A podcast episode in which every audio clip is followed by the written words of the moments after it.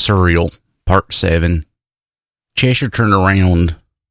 He was staring at his daddy, Major Vinoy. It was sometime in the distant past. Based on the way Major looked, Cheshire figured it was sometime around 1990.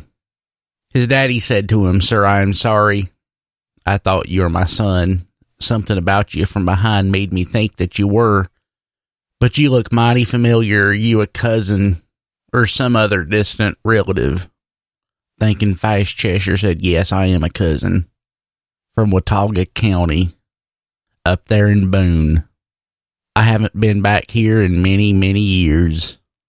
I am a college professor at Appalachian State University and, and I teach taxidermy and accounting.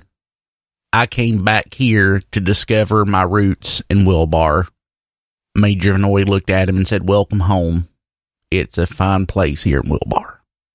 We got good people here. It ain't like the big city up in Boone where you're at. This is a much simpler place and a much simpler time. Cheshire pulled out his cell phone to call his wife. He didn't have a signal. What's that? Major asked. Cheshire responded, It's an iPhone. It's kind of like a pocket computer that you put in your pocket. It does everything and it knows everything. It's the life's blood of many a teenager. In Watauga County, it is basically the most important thing to any person, even more so, oftentimes, than their friends and family. Remembering his mission, Cheshire asked Major, Now, you have a son named Cheshire who is named after the Cheshire Cat, and I've always found that awful interesting. But he's got a, a, a younger cousin named Frankie. How old is Frankie now? I'm guessing if Cheshire's about 25, Frankie's about 18. Is that right? The Cheshire Cat. What's that? Major asked. He's named after our former president, Cheshire A. Arthur. Inside, Cheshire was mighty disappointed. He always assumed that he was named after the Cheshire Cat because his dad was a fan of literature. At this moment, Cheshire both realized that that weren't true, and his daddy probably wasn't a fan of literature after all. Well, okay, I get that, Cheshire said, but where is cousin Frankie? What is he doing now? Major said, last time I heard, Frankie was down at the Wilkes County jail. Do you think anybody'd mind if I go visit him? I've been thinking about writing a paper about child delinquency in Wilkes County because that problem is rampant and Frankie exemplifies the problem. Major saw no issues with it, so Cheshire walked back over to his car so that he could drive down to town and Major noticed that Cheshire's car looked awful weird and awful aerodynamic and really not like anything that he's seen before. What kind of car is this? asked Major Vinoy. Now, Cheshire drove a 20 and 13 Dodge Charger, and it was an awful fine car. He loved this car, but it did look awful weird back in what seemed to be about 1990, and his tag was no longer active, or maybe it was better than active because it, it didn't expire until 2018. But he'd have a hard time explaining that to a police officer if he got stopped on the way there. This car, Cheshire asked, well, I'm also the professor of NASCAR, and I get like prototype cars sometimes. This is the new Dodge Charger, and they think this thing is going to clean up at the races here in North Wilkesboro. And we expect that uh, this thing might actually be on the road in the next two or three years. I think it's going to be a wonderful thing. It's it's pretty much the best car that I've ever driven, and I think you would very much like it, Major Vinoy. Well, it's an awful pretty car, Major said in a somewhat confused fashion.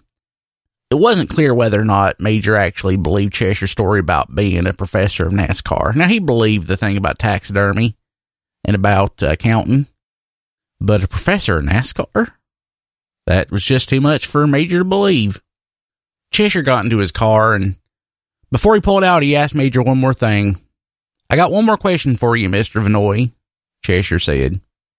Now, I read in the paper somewhere that you had a patio furniture set that you bought at Kmart that was stolen from your front porch.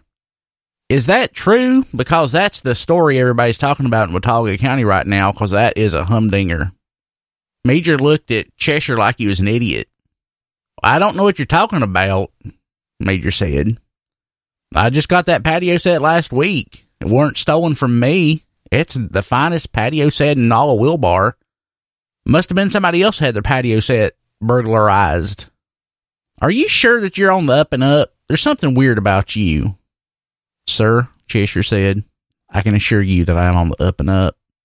There, there's nothing that I would do that I could possibly do to try to lie or beguile you. I am a man of my word, and I would never do anything like that. I just must be confused. Cheshire was about to close the door when he heard another car door slam about 20 feet behind him. He turned around and he saw the younger version of himself. Man, he looked good. He was in great shape. He had broad shoulders. He was tall for Wilkes County, so he was like 5'11. He was a strapping, young, handsome man of about 25 at this point. He looked good. Oh gosh, he looked good. This was back in the day when he was the cock of the walk. Not wanting to risk a collapse of the time stream, Cheshire just closed the door and he drove off. Cheshire made it to Miller's Creek and he checked his cell phone again to see if he got a signal. And there was no signal. If Cheshire thought about it, he'd realized that there were no cell phone towers back then, at least not digital ones that he could access his phone's network from. Now, if he had a bag phone or something, I think there's probably one or two of them tires and Wilkes, and that might have worked, but, you know, not an iPhone, not yet anyway. Cheshire pulled into the parking lot of the Wilkes County Jail and he walked inside and he talked to the jailer and he said, I want to talk to Frankie Miller. Can I speak to Frankie? A couple minutes later, he was sitting across the table from his cousin Frankie. Do I know you? Frankie asked. You look familiar. You look like you might be some kin.